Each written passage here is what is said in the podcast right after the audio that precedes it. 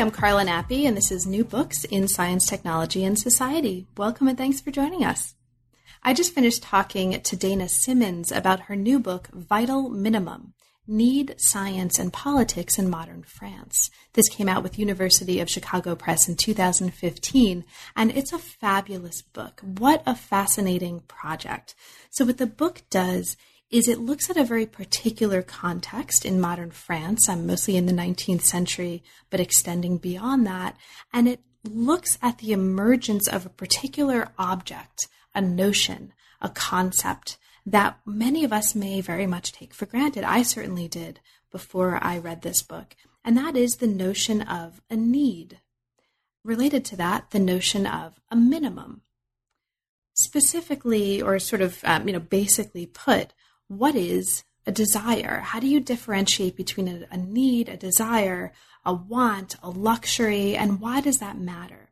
What Simmons shows us in the course of the book is that it matters a great deal, and it mattered in terms of life and death in a very particular context in modern France. And one of the really great things about the book is that it's very focused on this context of French history and the interaction between the biological and social and economic and political sciences and ways of construing life and humanity and the individual and measurement in this context. But as we get toward the end of the book, you'll see and you'll hopefully understand from um, even just the interview today that their consequences of this case study are very, very broad reaching and understanding how something so simple can be such a, a, product of a particular historical circumstance and can have such extreme consequences can really reshape how you think about welfare, society, what it means to be a human, what life is, what need feels like, is, means, um, why that matters today in our lives and also moving forward. So it's a very disciplined, carefully constructed, carefully written, carefully argued, beautiful little book on a very particular topic that has broad, broad, broad consequences for anybody who's going to take the time to read it. I think it's an important book. It's a pleasure to read, and I highly, highly recommend it. So it was obviously, as you're probably getting from this intro, a great pleasure to read the book. It was a great, great pleasure to talk with Dana about it. And I hope you both have a chance to pick up the book and to read it. And also, I hope you enjoy the conversation. I definitely did. And as ever, I'm very, very grateful for your support and for listening. Enjoy. I'm here today to talk with Dana Simmons about her new book, Vital Minimum. Welcome to New Books in STS, Dana, and thanks very much both for writing a really inspiring book that's also a super pleasure to read and also for making time to talk with me about it today. I'm looking forward. Welcome. Thank you so much for having me. So let's start by talking about how you came to the field. Let's just kind of start big. What brought you to the history of science and how did you come to focus on French science in particular? So I initially studied architecture and printmaking. Um, and I went into a PhD sort of as a way to read and learn while making art. Um, but I soon found myself crafting more words than images. Um, and I've continued ever since. But I, I would say that um, something of a sensibility of the architect remains with me. Um, when I start a project, I tend to be driven by a sort of impression, a formal hunch, or a kind of aesthetic logic. Um, sort of sensing that particular formations or repetitions are connected in some way, um, but not entirely knowing how. Um, so, um, I although I don't although I'm writing with words now, I, I um, instead of making images, I, I, still have, I still start in a sort of similar method, um, as I did as a, as an architecture student. And, and I love STS, science studies, history of science, because, um, it has something of the same feeling of knowledge creation in the making. Um, there's a real sensitivity in the field to knowing while making, um, through making, in the choice of materials and sites, um, in the scale of work or the sequence of research. Um, and I and I found as an architect that sometimes the hand or the eye knows before the mind can articulate. Um, and something about science studies resonates with that for me.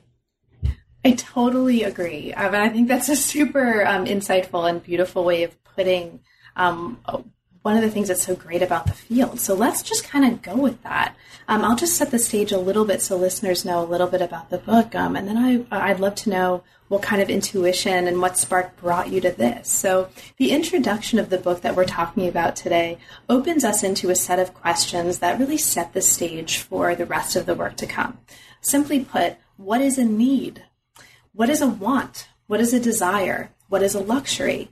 Now, these are questions that many of us probably take for granted, but they're products of very particular histories. They're really objects that emerge from a very specific context, and the answers are not at all obvious. So the book traces the emergence of these objects, really the, the kind of history of these concepts in a very particular setting.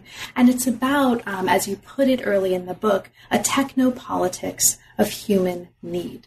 Okay, so how did you come to this particular topic, Dana? And was there a kind of kind of intuition as you were describing that first led you to what ultimately became this project?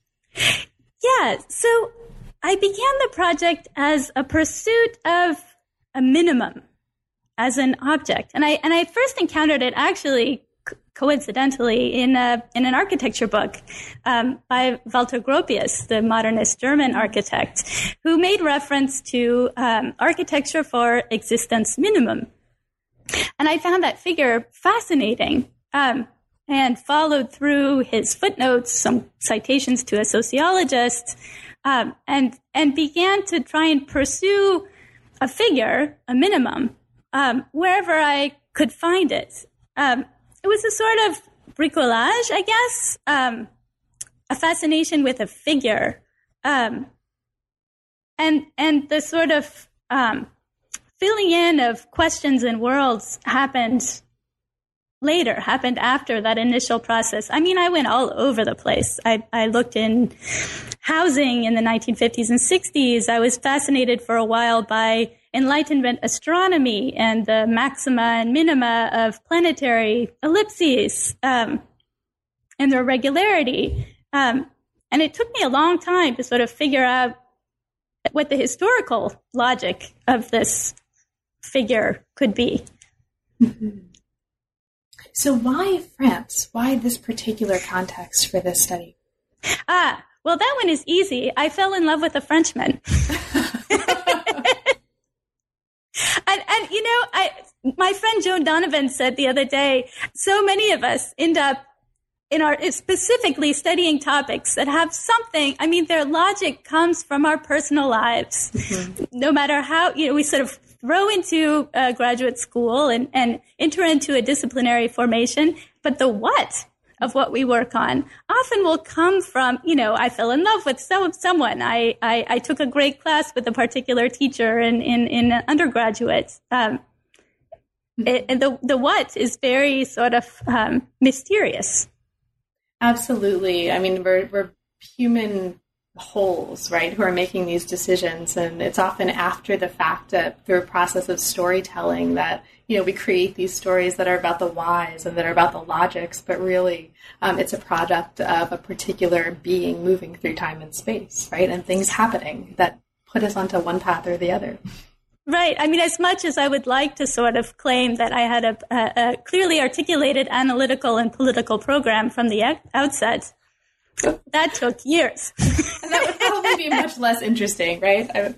So this did start out as so this is the first monograph, right? Yes. So this did start out as a dissertation project that then was transformed into a book. So can you talk a little bit about that transformation? Like specifically, were there any uh, important ways for you that the way you were structuring, building, thinking about the project changed from one form to the other?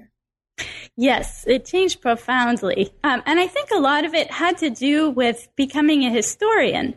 Um, that is, learning to build worlds around the instantiations of this figure that I had uncovered. Um, the dissertation was sort of a, a, catalog of all of these things with, you know, five or six potential analytical frameworks that I sort of threw in.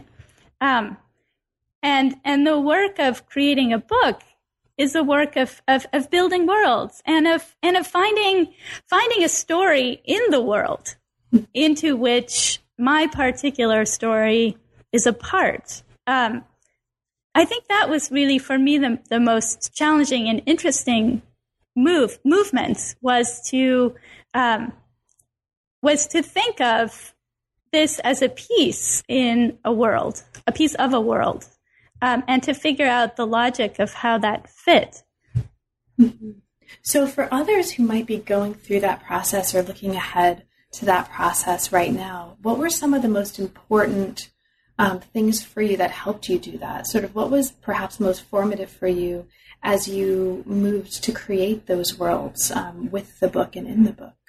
I really had to be forced into it. I mean, I had to have people read the manuscript and say, this is not a book. and go back and try again. Um, and after several iterations of this, you know, uh, retrospectively, I realized that's what I was doing. Mm-hmm. Well, it's so the book itself is beautiful and it's really carefully structured and it's really compellingly argued. So let's get right into it. So you, in the introduction, you lay out um, right from the beginning an argument for, that really runs through the whole book, and I'm just going to lay that out right now. A science of human needs undergirded the modern wage economy and the welfare state. And you talk throughout the book about the ways that French human scientists, and these range from chemists, anthropologists, doctors, sociologists, economists, um, amateur data gatherers, trade unions, and as we'll talk about in a moment, agronomists, attempted to measure human needs believing that social organization should be directed according to scientific principles. And we'll see that play out over the course of the chapters of the book. The book, the book looks very carefully at the history in France, um, right, and in particular, of the scientific problem of subsistence. How do you convert wages and workers' wages into vitality, into life? Okay, so chapter two looks at the influence of sciences and of chemistry in particular on French science and politics. The chapter argues very explicitly that agronomists may have been the most important, as you put it here, the most important political economists working in the mid 19th century. So maybe let's start there. Um, why, or can you talk a little bit about the importance of agronomy and agronomists to um, political economy in this period? What for you is most important for us to understand about the importance of agronomists here? So I think um, what I'm trying to get at really with this chapter and, and with the book in general is that science, and I think agronomists are key figures here, problematize the contradictions of capital. So scientists articulated this equation of life and need of life and wages, and did so in a very systematic fashion um, and very conscious. Um, agronomists are, are essential figures because they, by definition, straddled these worlds of um, of chemistry, of uh, the life sciences, of natural history, and social history, economics. Um, they had to think about how much things cost that was, that's part of their job, right? Is to um, help farmers to rationalize their production, um, to maximize yield and to minimize cost. Um, so they they by profession were ideally situated to grapple with this question that began to emerge in the mid 19th century as French populations, um, as as the French society shifted toward wage labor when half of the French society, for the first time, began to work for wages. Um, this was not only a social issue, a political issue, it was a scientific issue, and agronomists recognized this. So, one of the ways that it becomes a scientific issue um, is based on the work of Antoine Lavoisier. So, he's working on respiration he's developing an animal economy that's based on understanding um, and studying the essential life processes of nutrition and respiration. Now, his work becomes the basis for thinking about, as you show here, not just animals, but also human societies. So, at this point, how does Lavoisier's chemistry translate into ideas and concerns about imbalance of workers' needs and means? So much of this is about the dilemma that Lavoisier posed in the middle of the French Revolution, surrounded by bread riots in the 1790s. Um, that there is an imbalance between the social organization, the distribution of resources through wages and work, um, and physical bodily needs and expenditures. Um, how to convert wages into life. And Lavoisier is recognized universally as a sort of father of modern chemistry, um, but I want to argue that he also first articulates a fundamental political issue and, and gives a sort of manifesto that scientists are the figures who are best qualified to um, to intervene and to design a social structure to um, monitor and shape the distribution of resources and wages um, according to natural principles. Um, and agronomists uh, in the 1840s sort of revived Lavoisier um, and his methods, but also his political program. So, one of the, I mean, you take us into some fascinating figures here. Um, there's one figure who's imprisoning his pigs to measure their feed and their excrement, right, and doing these kind of calculations. And at the end of the day, um, as we move from this chapter, the farm has become a model for managing scarce resources in times of economic crisis. And the agronomic body, as you put it here, was used as a scientific model for the social economic body and the theory of wages. And we see how that plays out as we move to the next chapter. So chapter three shows the ways that the measures that are adopted in the chapter we just talked about were applied by state officials under the July monarchy and the Second Empire. And you have here this fascinating um, set of entries into spaces of prisons, um, spaces of school children, spaces of hospital patients. It's really, really fascinating. Um, and there are a lot of studies here that involve the weighing and measuring of the diets, the inputs and the outputs of these figures, um, of these types of people. So, one of the things that's happening here brings us back to concerns about built structures, right? Architecture and built space. And this is the notion of air rations um, that is built into the way prison cells and then potentially private housing are conceptualized. So, can you talk about this idea of um, air rations and kind of what's going on with prisons as that's shaping the story here? Yes, and I, I love this section because uh, as a graduate student, I so identified with this poor young chemist um, whose doctoral advisor makes him sit in a prison cell for 10 hours with a bowl of shit underneath his chair and varies the air supply. Sounds um, like graduate school a little bit. Right? I mean, my dis- my dissertation advisor is marvelous. She's in no way um, reflected by this, but somehow you know that really sort of um, it resonated for me. Um, and, and and the reason why Dumas, who is this doc, uh, uh, Jean-Baptiste Dumas, the, the, dissertation advisor, is is subjecting um, Félix Leblanc to this experiment, um, besides the fact that he had an extraordinarily sensitive nose, um, is that the French state is was seeking to establish scientific standards for um, solitary confinement. Um, they were changing the the architectural design of prisons um, in a story we all know well to um, more rationalized panopticon style um, solitary cells, um, and wanted to know what the dimensions of that cell ought to be.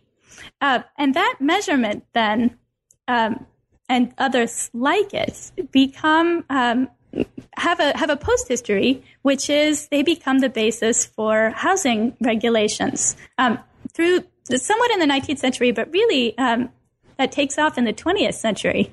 And I didn't have space in the book to include this, but they become then uh, the foundation for uh, modern modernist architects. Um, Walter Gropius's existence minimum actually is referring back to those studies. Um, and the, the International Congress for Modern Architecture grasps on those studies as a, um, as a tool for establishing a new basis for architecture that's rational, stripped down, um, and modern. So it's not just air that's being rationed and space that's being rationed um, in these studies of prisons and prisoners, it's also food. And you show here um, in this chapter that debates over and research into the meals of prisoners really wind up becoming part of the conversation about standardizing workers' wages. So, how does that um, shift happen? How does um, a conversation and debates over um, prison meals become a conversation about the wages of workers? So it's really fascinating to me that some of the same figures, um, agronomists, sort of pop up. Um, there's one in particular, Adrien de Gasparin, who was a prefect of the city of Lyon um, in the 1830s during the textile wage riots. Um, went on uh, to uh, was promoted to minister of the interior, um, and then begins turns his attention to prison diets. To rationalizing prison diets. He, he then goes on to write a manual of agronomy, which is one of the first um, that articulates. Um, it, it's really the first text that I found that articulates, um, tries to establish a scientific equation between the amount of food necessary to carry out a specific unit of work. Uh, and, and so you see these ties um, via agronomy um, to labor unrest, um, the question of subsistence, which is both an individual bodily question and a social question, um, and state intervention, the sort of um, early, what I call the the uh, technoscience of the welfare state, which begins to emerge well before welfare as we know it appears. So, as we move from um, this chapter to the next, we move into a chapter that looks very carefully at the origins of the social survey of the 19th century and the obsession with measuring and categorizing human needs. And this figure of the need um, is going to come up um, in a moment. So you look here um, at the work of uh, a particular thinker who writes a work in 1839 called On Indigence, who's modeling his human science on the zoology of Georges Cuvier. Now, Cuvier and Lamarck, um, in this uh, period, or sort of as part of this story, had been debating the role of needs in the animal economy, and the zoological debate winds up influencing theories of social welfare. So, this idea of needs is really, really important, and this is really the chapter where it kind of emerges as being really foundational for the whole study. So, can you talk a little bit about how the need, the figure of the need, becomes a foundational category here, um, and how it moves from uh, Cuvier's work into this work on indigence and this kind of social theory and social welfare. Yeah, so what really struck me um, in researching this is um, the extent to which debates about um, the nature of animal bodies um, were always also about capital and about the human about the social. Um, so uh, Georges Cuvier and Jean-Baptiste Lamarck are engaged in a debate over the nature of animal bodies, um, in which Cuvier is convinced that animals are uh, fixed types. That is, um, particular a particular form of bodily organization responds to a particular environment and is fixed um, he's famous, right, for um, for the phrase attributed to him that if if um, you show show him a bone and he'll reconstruct the entire animal skeleton, mm-hmm. um, because every element is functional and every element responds to a particular bodily organization that for Cuvier is fixed um, and reflects that animal's needs. Um, Lamarck, on the other hand, um, is invested in a model of transformation and of progress. Um, and he very explicitly places needs um, at the source of this um, uh, of, physiological a physiological change and transformation, um, which he then also applies to humans. That is, um, for example, humans. He says de- developed a need to speak. To communicate. And so our tongues, our throats, um, all of the organs involved in speech um, began to accumulate energy and to grow and to transform and to develop new capabilities in response to that need. So needs for, just as they are for economists in this period, needs are foundational for comparative anatomy. And, and they become foundational then for social models. Um, uh, Joseph de, Gérando, who's the author of On Indi- Indigenous, um, is is an associate of Cuvier's, um, and and draws directly from this model of fixed types um, to to create what he calls a scale of civilization. Right. Right, and this is a racial scale of civilization, right? I mean, so how does how does this become uh, uh, sort of about race and races of people? So, I mean, I think the you know the derivation from anatomy tells us um, something already, right? That he's looking at people like species, mm-hmm. um, which one can classify on a hierarchy of function, which is fixed, um, and which responds to the particular environments in which the, a given species has um, is it finds itself. Um, Right. Then translates this to a measure of indigence. Um, when he, he goes to work for the French government um, in this in uh, developing a census, um, and through that applies his racial categorization um, to levels of poverty within France. And this scale of civilization then becomes uh, a scale of indigence, a measure of indigence or measure of misery. There's some fascinating um, materials that you describe that he wrote in this chapter. So, just to kind of mark for listeners, um, you describe his Visitor to the Poor guide for charitable investigators, which measures degrees of misery. Um, and I just want to mark that because any of us who have ever tried to buy plane tickets, um, that's now a measure, right? Like some of the uh, budget airline websites will order your options based on degree of misery, uh, literally, right? Or degree of. So I really liked that part, and it really spoke to me on a very personal level. Okay, so as we move from this um, to the later chapters, we move um, to kind of a second part of the book. The remaining chapters of the book, chapters five through nine, really look closely at the history of the vital minimum, right? This is the figure um, from which the book gets its name from the 19th century long depression, as you put it, through the fourth republic. Um, now, this notion became a cornerstone of wage and welfare policy throughout this time, and it's really, really fascinating. The fifth chapter looks specifically at the part of the story um, that's around food rationing. And food rationing becomes important here because it becomes a precursor to what eventually is going to become an effort to establish a national minimum wage. Now, an, a really important part of the story of food rationing is the story of the siege of Paris in 1870 to 1871. So, can you take us into the scene where food rationing becomes an important issue during this siege and basically, what do we need to know about what's happening here um, that's really important for us to understand where we're going to go next? So the Prussians surround Paris um, in 1870 and lay siege um, for for several months, um, and um, the, the, Second Empire has collapsed. Napoleon has the third has fled.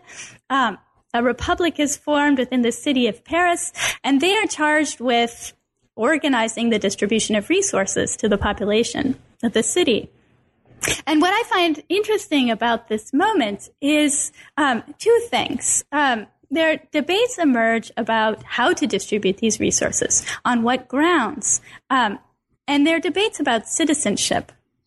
Um, and what I find very important here is that this is where where what kind of life is worth providing for is really explicitly articulated and debated in public. Um, so only the lives of people who are useful to the state are given priority, are acknowledged to deserve resources, to deserve rations.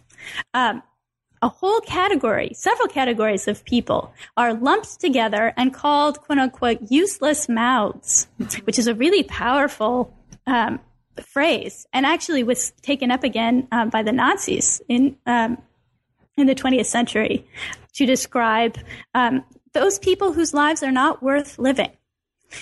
Um, in in during the siege, that category referred to um, the very wealthy. Um, who are not contributing to the defense of the city and who are fleeing the city, and to the very poor, who are so indigent, uh, a lot of women and children who are indigent and who are not contributing to the defense of the city. Um, they were considered um, to not deserve rations or to deserve the very least amount um, necessary, whereas the active male defender of the city um, had what claimed a right to exist. Um, and, I, and that distinction um, continues on through the 20th century and beyond um, what kind of life is worth providing for? It's a it's a productive life. Um, it's a useful life. And this, um, you mentioned it's a male figure, right? Yes. And so this um, here, and I think we're going to see this um, throughout the rest of the chapters. There's a really strong gendering of what's happening. Um, that's actually a really, really important part of the story. So it's not just um, a useful figure; it's an explicitly coded male. Um, and so we're going to see how that plays out because part of the story becomes really, really interesting in terms of the history, not just of gender, but of families and the notion of a family and the relationship between the individual um, and the notion of a family. Yeah, and this gets to what I was just saying about life as well, um, in that um, the, the, the life that we're talking about when we equate life and wages. Um, at one point, I, I, I developed this thought that the opposite of that life is not death. Mm-hmm. It's not life versus death. It's life versus productivity mm-hmm. or use, function. Um, and so um, part of that form of life is first to replace the, the bodily substance that's lost uh, through work, but it's also to replace the, the worker, right? It's the, it's the reproduction of labor in both senses, in the body and um, through the um, th- through the creation of children who will replace workers when they're no longer able to work, um, and that's where um, gender plays out most powerfully. That's right. So as we move, uh, so we're going to get there, right? And we're going to get to more of a um, kind of an explicit discussion of families and of women. And but to get there, we get to a next chapter that looks at the figure of the vital minimum as it traveled across realms that included political economy, um, social Catholicism, Marxism, social statistics, and more. So the French welfare state first mobilized the vital minimum as an individual living wage. And in World War I, over the course of World War I, the vital minimum develops into a family allowance.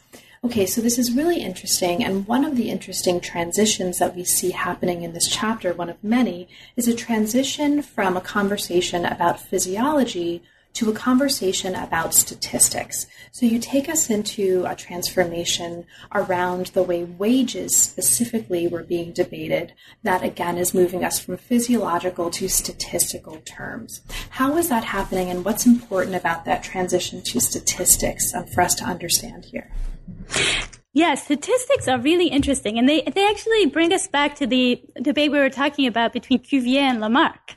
Uh, because if one believes that needs can transform, that needs develop, that bodies change over time, um, and that needs change over time, that there's a there's progress, um, then fixed physiological measures can't capture them.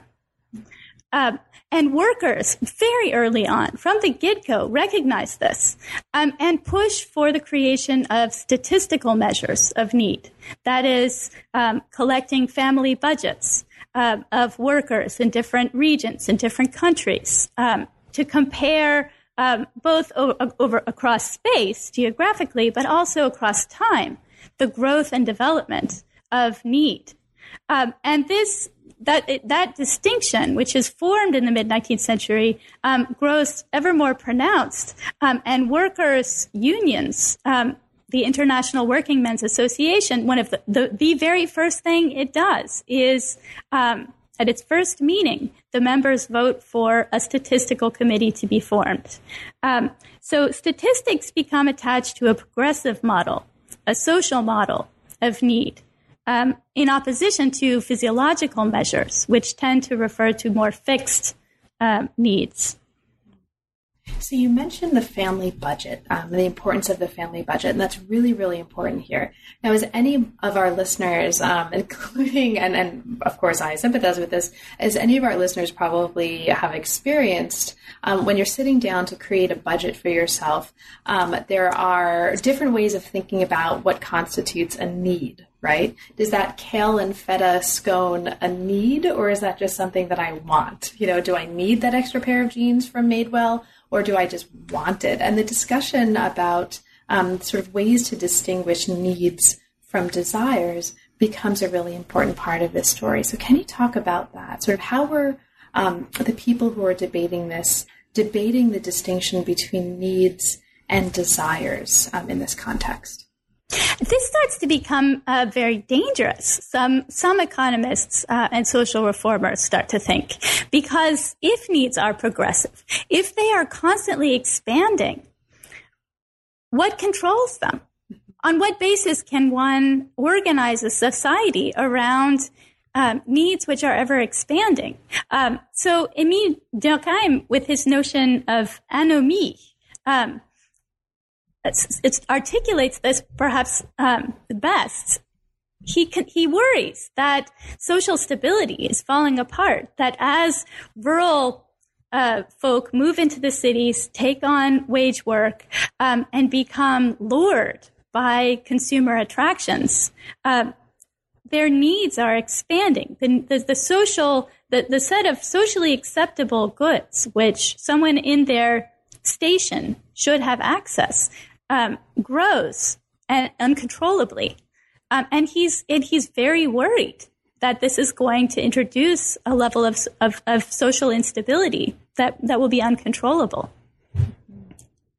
So, welfare programs um, that kind of emerged from these conversations are attempting to go, um, as you put it here, beyond the wage in satisfying and also in managing workers' needs. So, how are welfare programs here going beyond um, thinking about wages as a way to manage workers' needs, and what's important about that in this context? So, one of the basic problems that um, scientists or social reformers thinking about wages ran into in the 19th century um, is that it's all very well and good to establish a scientific measure of need, um, but one can't do anything with this um, if wages are being set by the free market.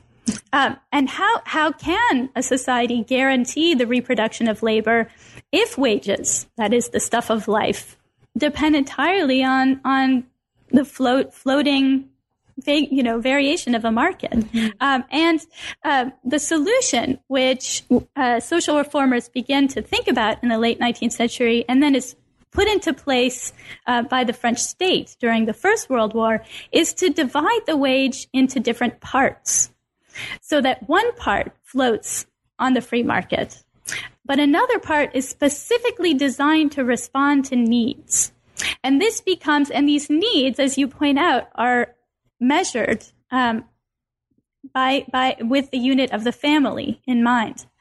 Um, and so you end up with a wage structure in which you have a base wage, um, and then you have what are, what are come to be known as family allowances, and these are considered they're legally um, identified as charity, as donations, um, and then morph into welfare payments later in, in the 20th century. Um, so this is a structural way to try and resolve the dilemma of how to guarantee the reproduction of labor in a free market. Thank you.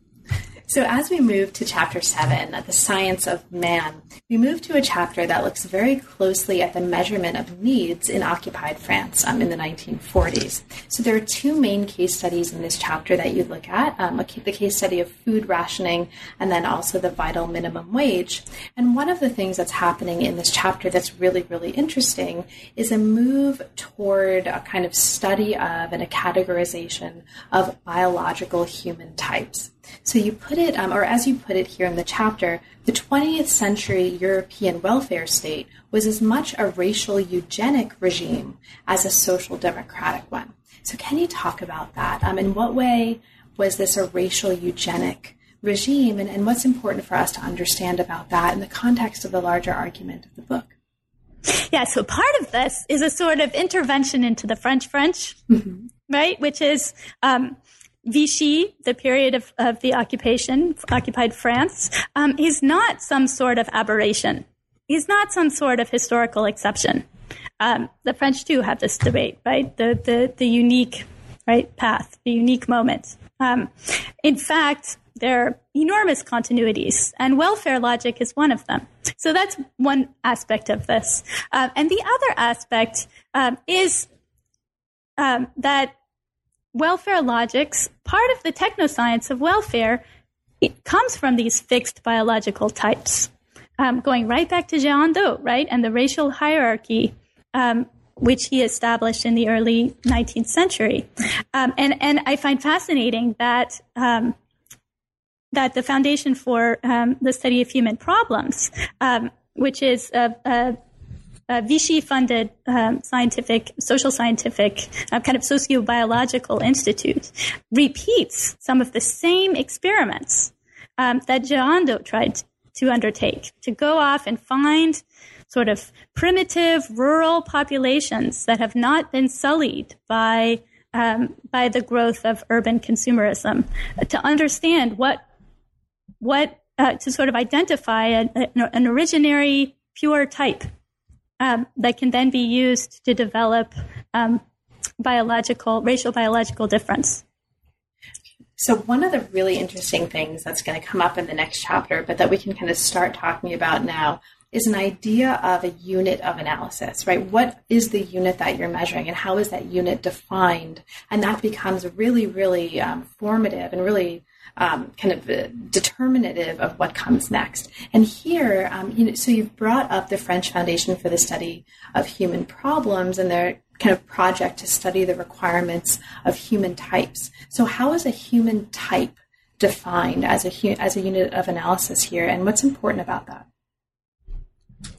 Um, so uh, these these fixed types, then this this hierarchy, this this scale of civilization, um, then gets grafted onto um, a, a, kind of sociobiological typology of, of French citizens and others. Um, whereby particular types of people are understood to have particular needs. And economist Francois Perroux, who I, I, identify as sort of the organic intellectual of, of Vichy social policy, um, wants to establish a social social policy um, that's grounded entirely on scientific knowledge, on on a scale of needs, whereby resources are allocated according to a scale of sociobiological types. Um, and he draws from the history of economics, of economic theory, um, uh, of marginal utility. Um, you know, where uh, sort of which is which is all about concerned with um, establishing hierarchies of need, and wants to give that content. So, under the Vichy state, um, enormous amounts of data uh, was collected um, about um, people's nutritional habits, um, their housing, um, their family uh, organization, um, just mounds and mounds of data. And Perroux wanted to take this data and use it as the basis for um, establishing social policy. Thank you so much. Okay, so now we move to chapter eight. Um, this is really fascinating because it's on one level a chapter that's about um, an effort to set a model minimum wage. Um, we're going to talk about the SMIG, but it's also about defining the notion of a human person. Um, so these different figures that are mutually imbricated, um, that seem like they're very different kinds of things, but that wind up being deeply, deeply enmeshed on both are focuses of or foci of this chapter.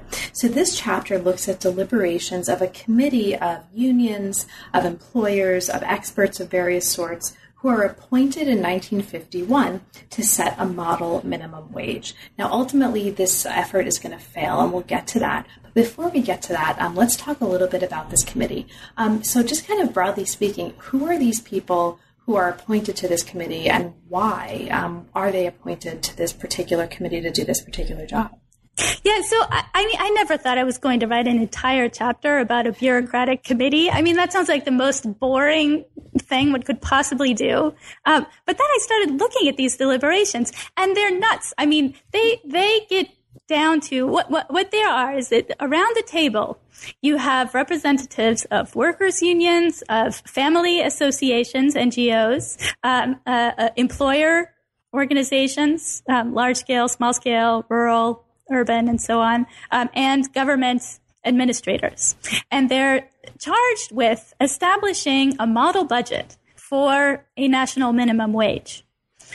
Um, and you know they, they they come in thinking this is going to be very straightforward. There's a guideline which is they need to establish what are the basic and elementary needs of a human person. And it explodes. I mean they start debate they they end up you know, discussing for hours whether someone needs one raincoat, like a, a, a, poor quality raincoat every year or a very good quality raincoat once every 10 years. Are they allowed to drink wine and coffee? Um, is that part of a nutritional requirement? Or should we just say it's a need because everybody does it in France? Like wine. Of course that's a need, right? A bottle of wine a day is a need. um, and actually there are nutritional experts who come in and argue that Yes, because French people drink a bottle of wine a day, we need to consider this a, a nutritional need. Um, and and these, you know, or how much water should should one have access to running water? Is that a need, or a toilet? Is that a need? Um, how much heating should be considered a need? Newspapers, vacations, you know, cigar- cigars. It just it goes all over the place. Mm-hmm like try to walk into any kind of academic department and tell anybody standing or sitting there that coffee is not a need and back up and be prepared right. to be shouted out of the uh, out of the place right? Right. Well and i mean it's because it's funny that it, those sorts of things end up really revealing quite a bit because on the one hand you have um, nutritionists who are very committed to a physiological model and they will come in and say coffee has nutrition has no nutritional value. It lacks it has no calories which is we like right today. But at the time um, would disqualify it. Um, and then you would have a different uh, nutritional expert who is more invested in a social statistical model who would come in and say, we must count this as a requirement because everyone drinks it. That's right. And so not only are there differences of opinion that you're showing here and that you're um, kind of talking to us about right now between um, what we might consider to be, you know, psychological uh, minimum needs and physiological ones, um, different kinds of ways of construing what is necessary. But there are also really different ways here of thinking about and construing the basic unit of analysis. Okay, and as you're showing, um, in this chapter, this is ultimately one of the main reasons why this effort fails. So, one uh, or another way to put this is, um, no, regardless of how you're writing up and drawing up this budget, you know, coffee's there or not, wine is there or not, for this human person, um, who is this human person? Is it a family unit? Is it an unmarried, childless worker? Is it a man? Is it a woman? Why does it matter? So, can you talk a little bit about that um, debate? Because that gets us right back into these issues that we've been talking about around, you know, individual and family, the gendered aspect of this, and um, and so forth.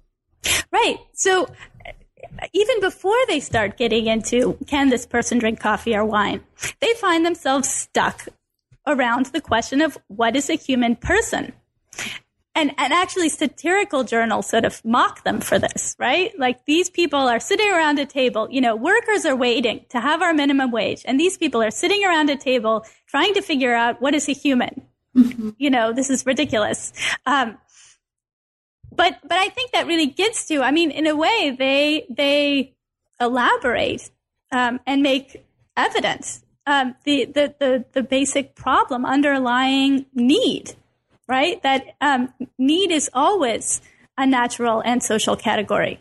Um, and it also is a category that does a particular work. It's designed to resolve contradictions of capital. Um, so once you start talking about, okay, so who is this person who has needs? Is it um, is it a is it a male a single male worker? Is it a family? Um, is it um, is it non-gendered?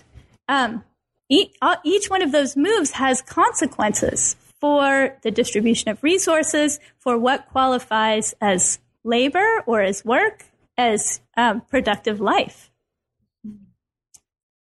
So, as we move, thank you very much, Dana. Uh, so, as we move from here into the final chapter of the book, we move into a really fascinating space where you are looking at um, sort of where we've been and expanding out to consider some of the broader consequences and the broader meanings of this move that you've shown from natural to social, from epistemological to political. And you're taking us into some ways to keep thinking about this and extend it as we move forward. So, what I'd like to do here is really just kind of turn um, things over to you and ask you what do you think some of the most important consequences of this story are for um, you know for us as we look forward, and what are you most fascinated in as you think about um, where we might move next from this case study to thinking about this in broader terms? So I've been really fascinated um, watching debates about minimum wages um, unfold over the past couple of years. Um, and thinking about how these debates are fundamentally about how much life, how much living each one of us gets. Um, that, that, that wages come to, um, it, that actually do embody um, life, bits of life, um, and, and how we define that life do we define it as fixed, as hierarchical, um, as progressive and developing and socially defined?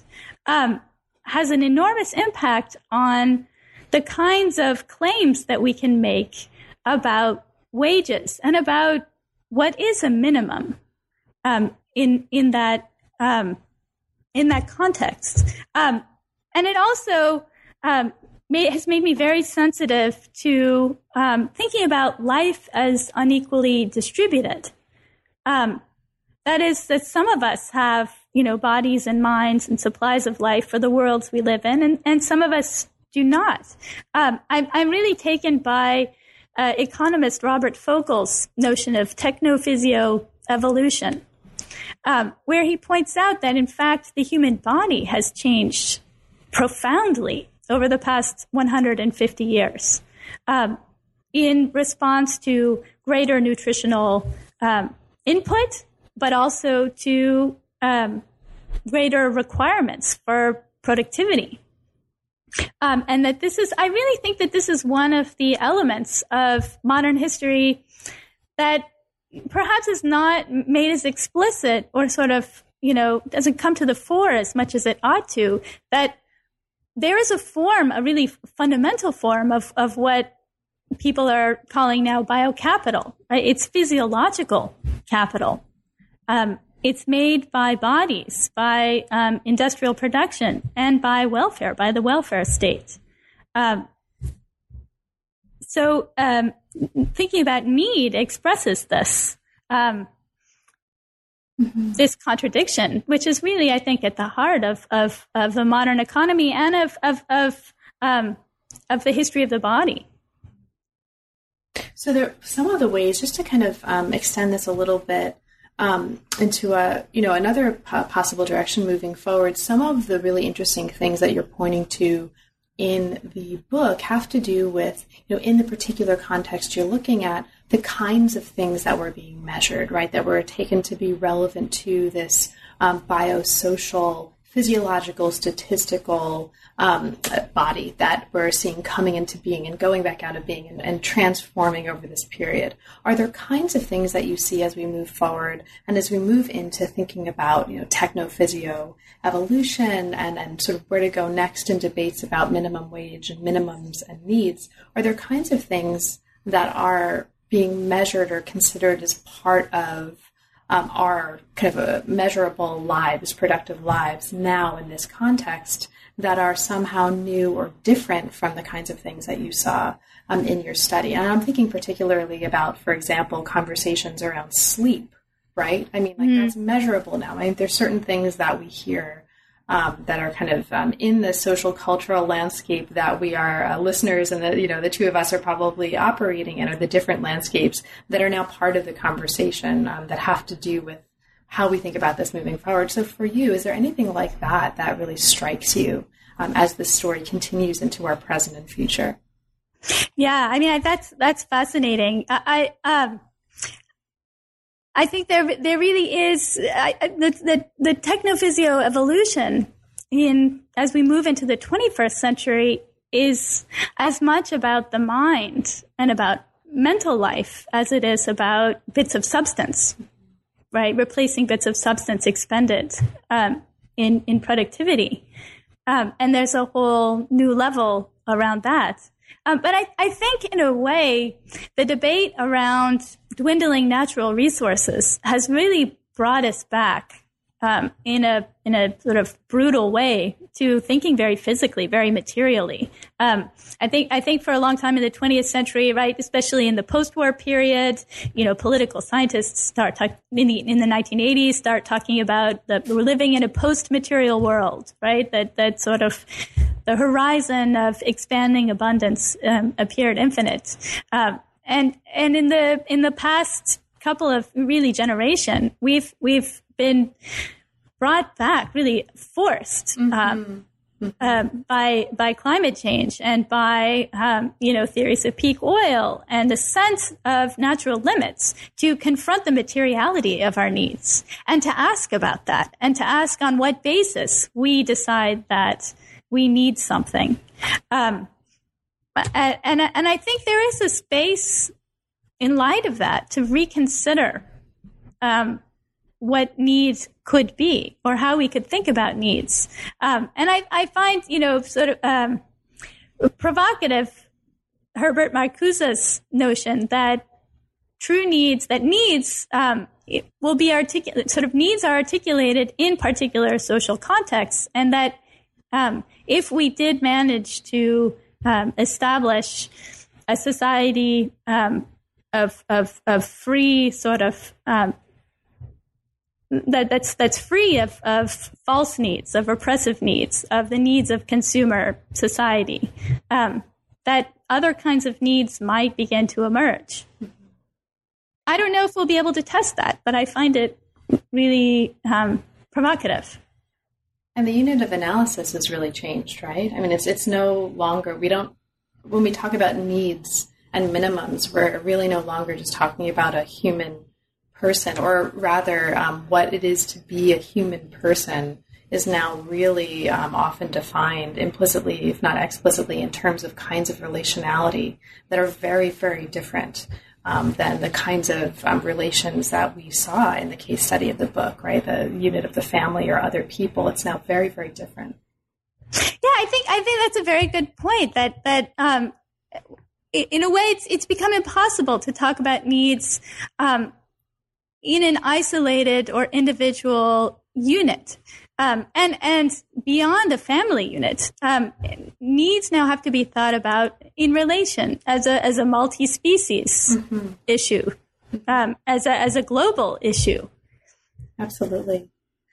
So maybe that's actually a really nice place um, to bring us to our conclusion. So, Dana, we've now um, almost um, come to the end of the hour, and there's, of course, a bunch of stuff that we haven't had a chance to talk about, right? There's a million billion things in the book um, that are waiting for the attentive reader and that we didn't get to in the course of our conversation.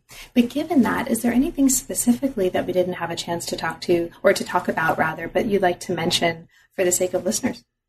I mean, I think I think that that the last conversation is really sort of where my heart is. You know, in, in, in the book, ultimately, is is um, to think about needs um, as an expression of social order, and and to think about when we talk about need, what we're talking about is the organization of human difference, um, is the is, is, social decisions about the distribution of resources, um, and it's about life. It's about pieces of life and, and, and how we define life. Um, in in its broadest sense, um, in, in, its technophysio sense, in its relational sense. Um, those those questions are, I, I think, the most alive to me coming out of the book. So now that you've come out of the book, and congratulations on a fabulous book. Thank what's, you. What's next for you? What's currently inspiring you, and what are you working on now? So, um, at the moment, I'm writing what I'm calling a, a reparative history of imposter syndrome. um, which is actually, you know, it's, it's, it's a completely different field, but it's very closely connected to the book for me um, because I'm trying to work through sort of um, the effective history of having written this thing. Um, and the imposter syndrome, um, for those who don't know, is um, this notion that um, I'm a fraud, right? That I, I got where I got because of luck. Um, I it, it's I discount the importance of any achievements I may have have um, you know gained along the way, and I and I attribute it all to luck or hard work as opposed to any sort of internal quality. and and the reparative bit came out of a desire to understand and situate my own sort of anxiety and terror around publishing a book, which I found totally bizarre because it's sort of completely out of proportion um, to the actual um, potential kind of harm that could emerge from having, you know, a, a bound bunch of paper distributed, um, you know, to some number, hundreds, if I'm lucky, right, of people. Um, so I, I, am trying to go back and kind of understand um, where this comes from historically, um, and um, what are its consequences for thinking about issues of realism, of the responsibility of knowledge making, and about um, situated knowledges. So that's another amazing project. And I think many of us, if not all of us, can absolutely sympathize with the affective experience of putting out um, a book like that. So, or a book um, in the way that you've described it. So, best of luck in that project. It's again, it sounds completely fascinating. And thank you so much, Dana, for making time to talk about this fascinating book. It's really been a pleasure and, and best of luck. Thank you, Carla. This has been really fun. You've been listening to new books in science, technology, and society. Thanks very much for joining us, and we'll see you next time.